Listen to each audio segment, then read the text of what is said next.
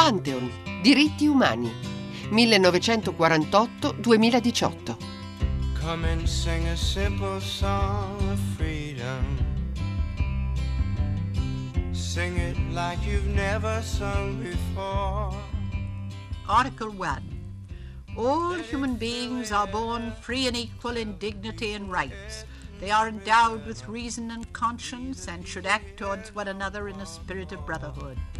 Tutti gli esseri umani nascono liberi ed uguali in dignità e diritti, essi sono dotati di ragione e di coscienza e devono agire gli uni verso gli altri in spirito di fratellanza. Provo a tradurre con i testi che abbiamo di fronte le parole di Eleanor Roosevelt che abbiamo ascoltato in apertura di questa seconda puntata di questo ciclo di Panton. Un saluto da Marino Sinibaldi, da Marcello Flores, nostra guida Buongiorno.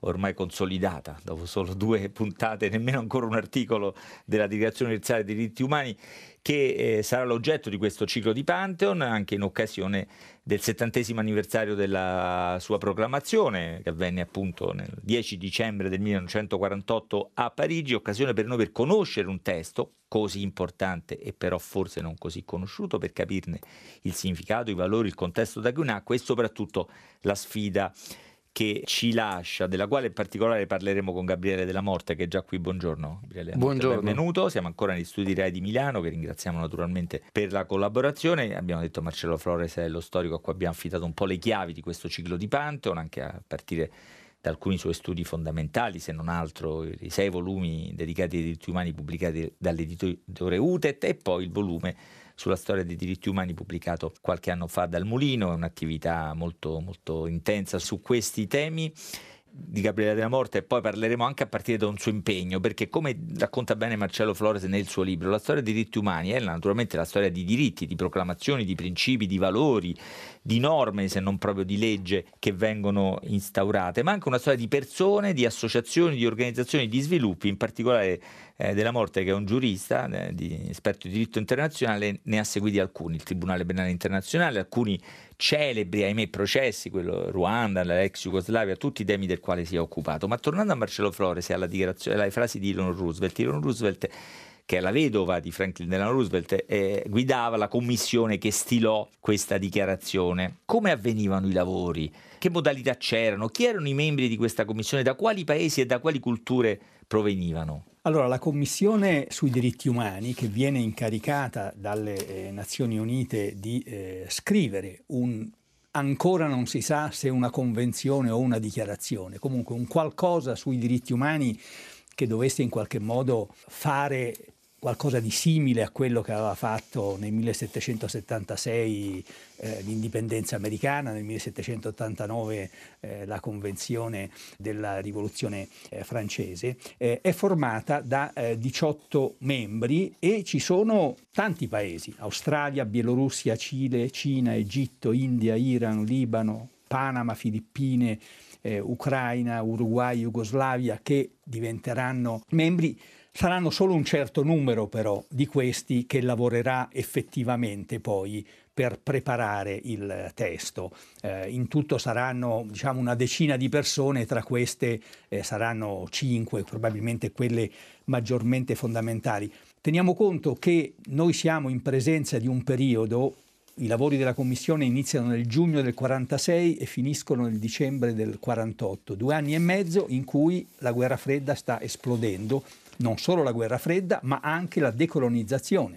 Nel 1947 abbiamo l'indipendenza dell'India, l'indipendenza del Pakistan, ci sarà l'indipendenza, la nascita dello Stato di Israele e la guerra per la Palestina con i paesi arabi, ci sarà poi l'Indonesia, cioè c'è un mondo che sta, sta trasformando in modo molto rapido rispetto a quello che era. Questo è il contesto storico. La scorsa volta, abbiamo puntata con il professor Del Pero, abbiamo già raccontato, e poi c'era la guerra di Corea alle porte, insomma, certo. c'erano come un po' per la Costituzione italiana, l'analogia Flores sembra significativa, come per la Costituzione italiana c'era questo testo condiviso di altissimo livello, eh, se non altro ideale e programmatico, in presenza di conflitti eh, che, che, giorno dopo giorno crescevano. Come riusciva questa commissione a conciliare eh, interessi, valori, ma anche comportamenti Beh, geopolitici diversi? Prima di tutto grazie a Eleanor Roosevelt, che rappresentante degli Stati Uniti, ma che ha in qualche modo anche un carisma e una capacità di indipendenza rispetto al proprio paese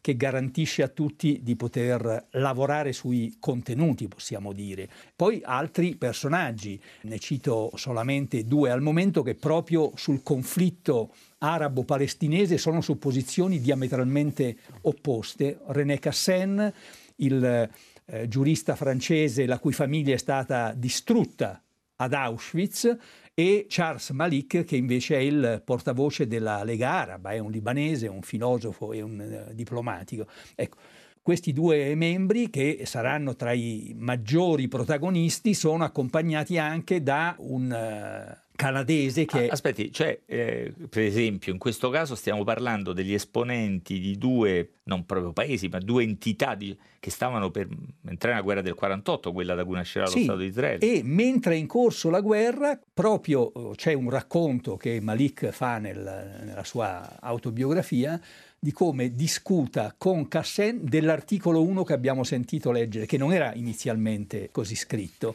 E di questo però possiamo poi... Mentre, mentre eh, appunto si combatteva quella che poi per i paesi arabi, per gli arabi sarà Nakba, cioè la catastrofe per Israele, la nascita del loro Stato. Quindi c'è un po' appunto in analogia, meno, per fortuna in Italia i conflitti erano meno, meno sanguinosi nei giorni della stesura della Costituzione, ma c'era ugualmente un conflitto politico aperto in, e insieme la, la, la, la condivisione di un testo così importante. Eh sì, Eleanor Roosevelt leggeva l'articolo 1, o meglio, c'è una lunga registrazione di Eleanor Roosevelt, magari sul sito la metteremo intera perché è anche una bellissima lezione di inglese, vista la, la purezza della lingua e la capacità di Eleanor di sintetizzare i temi della, della dichiarazione. Ehm, nell'articolo 1 siamo dopo il preambolo che abbiamo ascoltato nella scorsa puntata letto per intero, siamo alle proclamazioni diciamo di principio, non gli esseri umani. Eh, per, è importante, sì, importante, sono eh, una dichiarazione come dire, che sembra scontata solo dopo che uno l'ha detta. Se si prende in considerazione anche soltanto l'articolo 1, anche soltanto la prima parte dell'articolo 1, ci si rende conto di quanto deve essere stato complesso il lavoro di sintesi in commissione. Ora, l'articolo 1 perdonatemi, faccio per un minuto il giurista sperando di. No, lo deve eh, fare per tutta la puntata perché qua, in quanto giurista l'abbiamo invitata, non si preoccupi. L'articolo 1 oggi si legge in questo modo: Tutti gli esseri umani nascono liberi ed uguali in dignità e diritti. La formulazione originaria prevedeva invece che tutti gli uomini sono creati uguali. Per cui ci sono due piccoli cambiamenti. Il primo riguarda il passaggio da uomini a esseri umani e il secondo riguarda il passaggio da creare gli esseri umani oppure gli uomini uguali, oppure essere uguali in dignità e diritti. Lasciatemi dire due cose relativamente a ciascuna di queste due trasformazioni. Perché si cambia da uomini a esseri umani? Questo lo spiega molto bene Eleanor Roosevelt in un'intervista di poco successiva all'approvazione della Dichiarazione universale dei diritti dell'uomo, lì dove dice io ricordo molto bene la discussione relativa alla frase umani, esseri umani oppure uomini e mi ricordo bene la discussione in cui una donna, non ricordo se del Medio Oriente oppure di un paese asiatico, disse se voi scrivete uomini in, al posto di esseri umani, ci potete anche dire che questa parola include uomini e donne, ma il mio governo dirà che quella parola significa solo e soltanto uomini. Perciò dovete assolutamente scrivere qualcosa che comprenda sia uomini che donne. Ecco il passaggio da uomini a esseri umani quella donna era Hans Mehta, che era la rappresentante dell'India, che sapeva bene come la cultura indiana ah, Però l'India potesse essere... l'indipendenza l'ottenne nell'agosto del, del 47, del 47 e infatti entra successivamente. Ah, cioè non era, quindi la commissione in qualche maniera subiva le Su, trasformazioni sì, la, la, la, commissione viene cambiata diverse volte perché poi ci sono degli interventi delle commissioni stabili delle Nazioni Unite. No, però è interessante questo, come dire, registrare la storia in diretta, cioè l'India entra dentro le, la commissione e solo dopo... Ecco, questa forse è l'occasione per dire qualcosa, dovremmo dire che l'Italia non partecipava ai lavori. Perché non faceva parte delle Nazioni Unite. Eh beh, L'Italia non era un paese amico delle Nazioni Unite in quel momento, tanto è vero che avrebbe raggiunto con la le Nazioni Unite soltanto nel 1955, dieci anni più tardi la Costituzione. Ecco, però un paese che entra nelle Nazioni Unite in qualche maniera riconosce automaticamente questa dichiarazione eh, universale. Un paese che aderisce ad un'organizzazione internazionale ne riconosce i principi fondamentali, la Dichiarazione universale fa parte di questi. Vabbè, questa è la voce del giurista, appunto, Gabriele della Morte. Era renitente a esercitare questa funzione, invece per noi ma è interessante vedere anche il passaggio da um, dunque tutti gli uomini sono creati uguali perché si decide di eliminare la parola creazione. In questo c'è una sorta di sensibilità sulla questione religiosa, perché si diceva se noi utilizziamo l'espressione uomini creati, presupponiamo un Dio, presupponiamo un'entità ultraterrena che è in grado di crearli. Allora utilizziamo un'espressione più neutra tutti gli uomini nascono liberi e uguali in dignità e diritti. Nascono al posto di sono creati. Quindi è un diritto naturale come non derivante dalla creazione. Questo non è una questione dire, di laicismo, ma è interessante, Flores, perché la scorsa settimana abbiamo ascoltato la lettura del preambolo. Ora, eh, nel preambolo non ci sono riferimenti a entità superiori, né religiose né, diciamo così, illuministiche. Dico questo perché la Costituzione americana, i due grandi precedenti, la Costituzione americana, eh, la dichiarazione di, di indipendenza, del, anzi del 1776, c'è Dio all'origine. Nella eh, Dichiarazione dei diritti dell'uomo e del cittadino, quella della rivoluzione francese del 1789, c'è, credo scritto con le maiuscole, ma con le maiuscole la pronuncio, la natura e la ragione, se non sbaglio. Eh, tra le virtù, secondo me, della Dichiarazione universale dei diritti umani c'è un carattere più sobrio, non c'è un richiamo a questi principi.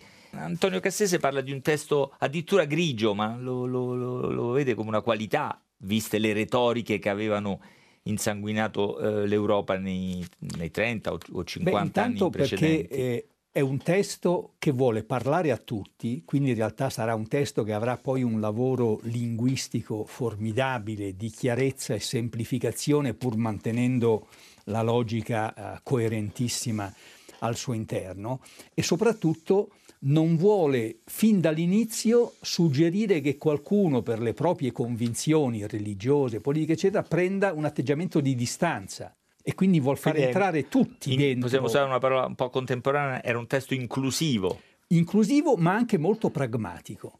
Tant'è vero che... Era, è. Eh, sì, tant'è vero che come dicevamo la, la, scorsa volta, poi il preambolo verrà fatto alla fine perché eh, la scelta eh, della Roosevelt è di dire lavoriamo su quelli che sono i diritti e Concreti, poi cerchiamo di eh, dargli un po' la uh, filosofia che noi eh, vogliamo dargli, tenendo conto che eh, in realtà una grande discussione che si ha all'interno della Commissione è quello che riguarda gli individui che sono i portatori di diritti, ma anche il rapporto degli individui con la società da una parte e con lo Stato dall'altra. Una eh, logica che gli studiosi, soprattutto chi ha raccontato bene i lavori della Commissione, ha messo in evidenza è che in qualche modo vengono escluse l'idea dell'iperindividualismo capitalista e del collettivismo socialista e quindi si cerca di fare una sintesi complessiva che tenga conto Poi, della centralità come... dell'individuo ma anche del rapporto mm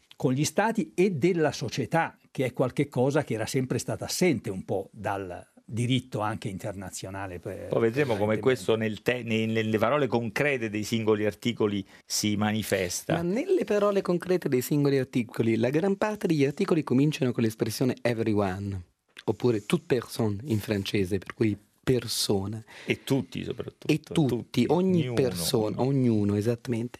Però anche questo ognuno in realtà è un ognuno sì, è vero che è un ognuno concreto, perché è una dichiarazione che viene adottata dagli stati ma si rivolge agli individui, però è anche un, un ognuno che quasi vale in ogni momento storico, in ogni latitudine o longitudine. In ogni paese, anzi a prescindere dal paese, come vedremo, lo sappiamo già, ma i diritti sono universali e sono dell'individuo. Però bisogna fare attenzione all'universalismo, perché poi l'universalismo significa anche un impoverimento per certi versi sotto il versante della protezione, perché le esigenze di protezione possono essere diverse. Un un paese del terzo mondo oppure un paese oggi emergente può avere delle esigenze di protezione internazionale dei diritti dell'uomo che sono molto diverse da quelle che si possono verificare sul versante europeo. Cioè questo significa fare attenzione Questo a... significa che... Nel, qui, qui parla nel... solo il giurista, lo ricordo per gli ascoltatori, ma anche mm. un giurista che ha fatto esperienze dei tribunali penali internazionali di, di contenziosi diciamo, internazionali particolarmente delicati. Dica Questo Gabriele significa che nel momento in cui si pone l'accento sulla protezione del, dei diritti umani, occorre effettuare un passaggio, cioè smettere di guardare all'uomo astratto, all'everyone della Dichiarazione universale e cercare di guardare a un uomo concreto. Allora quando è che c'è più bisogno di protezione?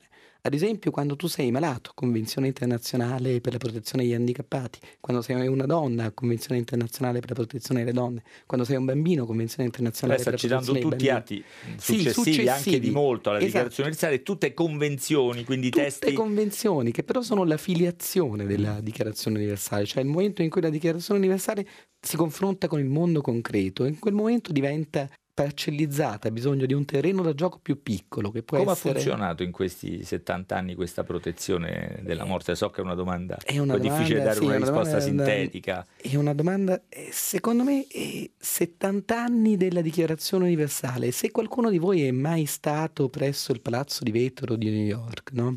è la sede del segretario generale, per cui è un po' il cuore battente delle Nazioni Unite.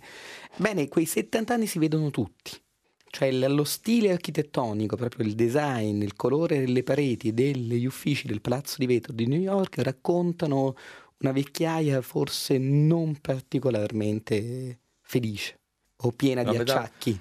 Beh, una metafora architettonica non incoraggiante che però ci porta a chiudere questa seconda eh, puntata invitando Marcello Flores a raccogliere una suggestione che appartiene del resto a René Cassin che poco fa citava. René Cassin era un giurista francese, aveva attraversato tutta l'epoca appunto tra la prima e la seconda guerra mondiale, con molta presenza pubblicistica, eccetera, finirà con un premio, non finirà, non sarà la fine, ma insomma finirà a essere celebrato, riconosciuto con un premio Nobel per la pace, se non sbaglio, però nel 68, nel 68 quindi 50, 50 anni fa esatta. E René Cassin appartenne il tentativo di costruire, di spiegare come erano costruiti eh, la Dichiarazione Universale dei diritti dell'uomo con un piccolo tempio, cioè letteralmente un tempio. Io lo metteremo sul nostro sito questa figura, ma la trovate dappertutto, cercando in rete si trova questo tempio, perché costruì insomma un tempio, ce l'ho qui davanti, in cui c'è alla base il preambolo, poi c'è un basamento che sono gli articoli 1 e 2 e poi come fossero dei pilastri, un frontone, tutta la sintesi dei contenuti, della forma, della struttura che ha la Dichiarazione Universale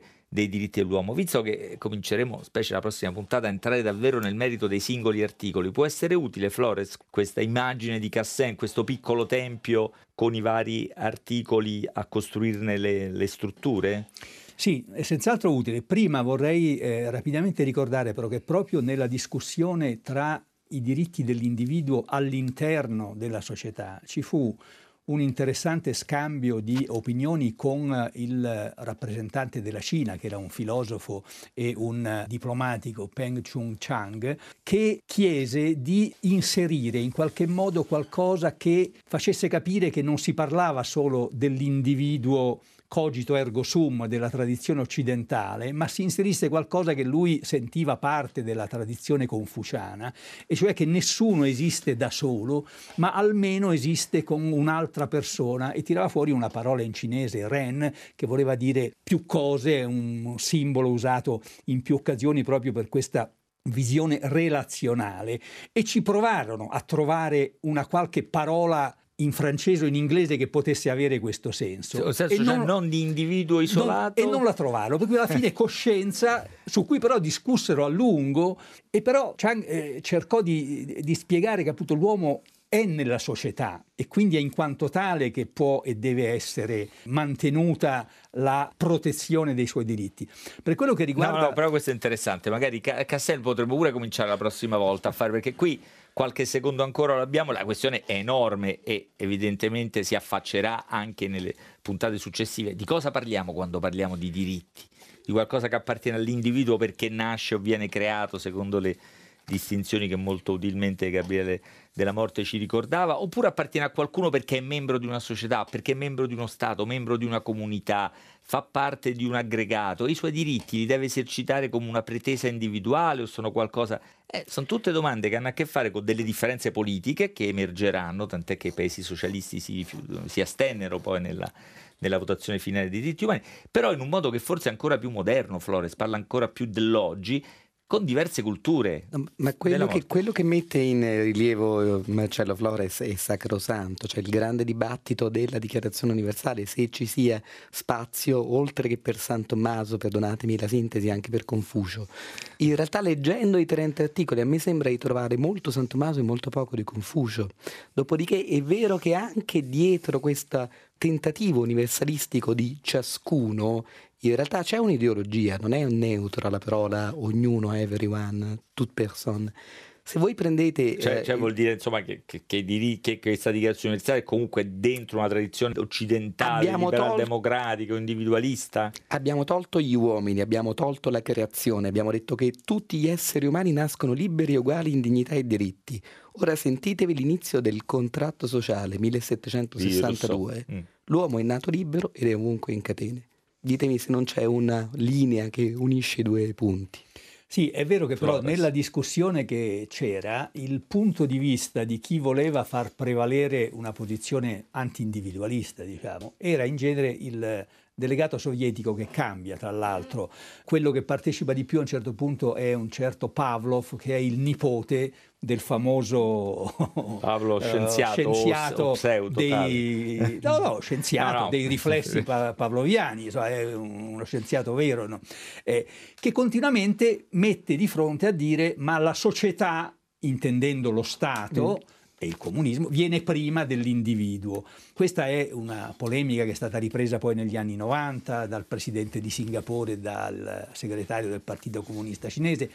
Ora è vero che manca nella dichiarazione, io credo che però soprattutto manchi nel linguaggio occidentale questa capacità, perché noi abbiamo, per esempio, nella tradizione africana, una parola che noi non sappiamo tradurre con un'altra parola, ma dobbiamo tradurre con una frase che è Ubuntu, che verrà utilizzata da Desmond Tutu nella Commissione sudafricana per la verità e la riconciliazione, che vuol dire io individuo che sono tale solo in quanto connesso a voi altri. Ecco, noi facciamo la frase, Ubuntu è una e in questa parola. differenza non c'è e, solo un tempo. Quindi c'è una differenza certamente culturale che si manifesta nella di percezione, sì, valutazione. E che però nella lingua ha un suo limite in qualche modo, che però poi ritrova in tante altre proposte che verranno fatte, convenzioni, eccetera, invece un suo tentativo di superamento. Eh sì, perché poi tutto deve tradursi in parole, quello è naturalmente sempre un problema, anche se come fa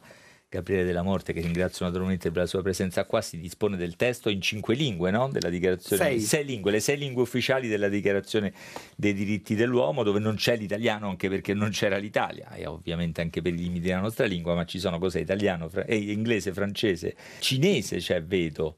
Arabo, arabo spagnolo, spagnolo e russo. E russo. Ah, benché non la votarono, avevano diritto a, si astennero, ma hanno diritto al testo. Allora, io ringrazio davvero Gabriele Morte, speriamo di rincontrarlo in questo nostro viaggio attraverso la dichiarazione universale dei diritti umani, al quale rincontreremo sicuramente Marcello Flores, che sarà qui per tutte le nove tappe di questa di questa avventura. Il tempio di, di René Cassin, beh, lo teniamo da parte e da lì ripartiamo la prossima volta. Intanto Benissimo. ciascuno di noi può studiarlo per capire com'è, almeno dal punto di vista della struttura, costruito questo testo straordinario, eppure, come avete sentito, passibile di discussione, di analisi, di confronto, di controversia, persino.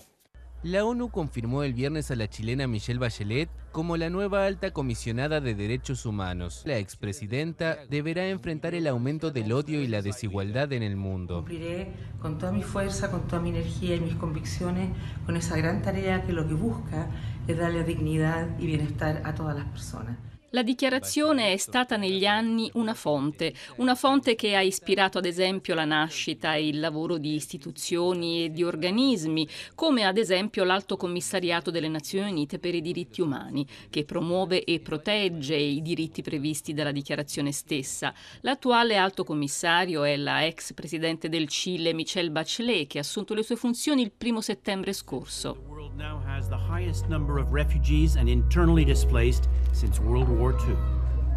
Nearly 60 million. There are long, bitter wars in Somalia and Afghanistan, strife in Central African Republic, Nigeria, South Sudan, Yemen, Libya. Un altro esempio è senz'altro l'UNHCR, l'Alto Commissariato delle Nazioni Unite per i rifugiati, l'agenzia delle Nazioni Unite specializzata nella gestione dei rifugiati che fornisce loro protezione internazionale ed assistenza materiale. È nata nel 1950 e oggi assiste oltre 60 milioni di persone, la popolazione di un paese grande quanto l'Italia.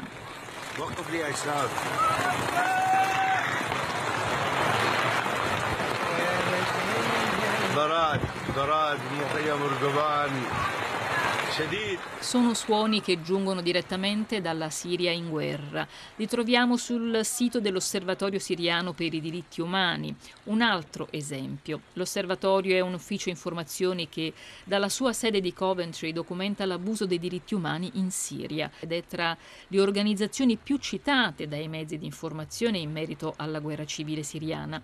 Il New York Times lo ha descritto come una rete di quattro uomini che all'interno del paese raccolgono le informazioni da più di 230 attivisti. And what Amnesty does is fundamentally about holding those in power accountable for making sure that human rights are protected and promoted across the world. We have a million members in 150 countries, and we mobilize people around the world to work on behalf of those who have been denied the most basic human rights. La storia dei diritti umani è la storia della denuncia delle loro violazioni, la storia di chi ha cercato di tenerne il conto e la storia di chi ha lanciato iniziative e campagne per informare e sensibilizzare. Il destino della dichiarazione e della sua popolarità, potremmo dire, è oggi strettamente legato a quello di Amnesty International. Nel 72 Amnesty lancia la prima campagna contro la tortura e 12 anni dopo le Nazioni Unite votano la Convenzione contro la tortura.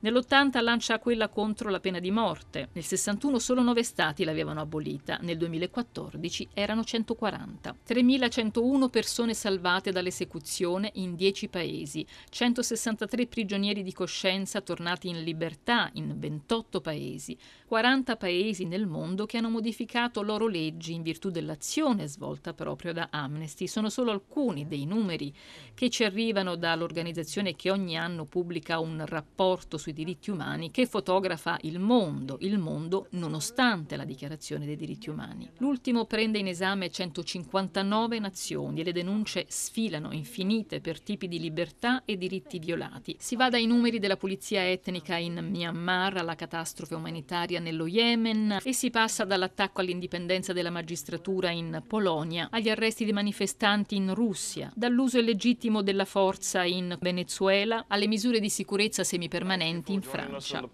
Now more than 150 rights campaigners from around the world gathered in Paris on Monday warning of a spike in the number of activists being Non più tardi di qualche settimana fa più di 150 difensori dei diritti umani si sono riuniti a Parigi, venivano da tutto il mondo.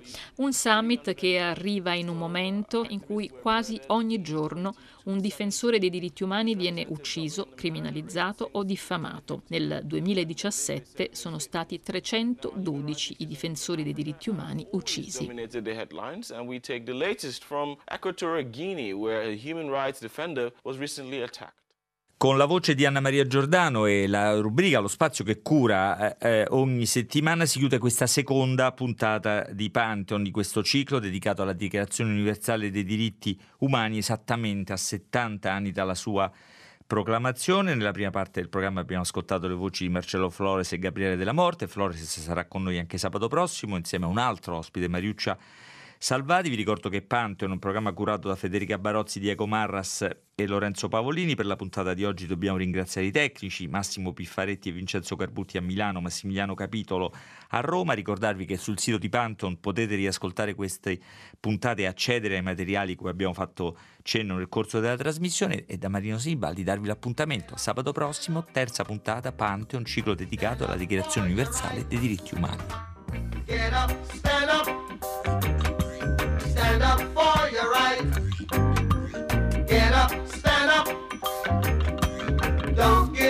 The fight.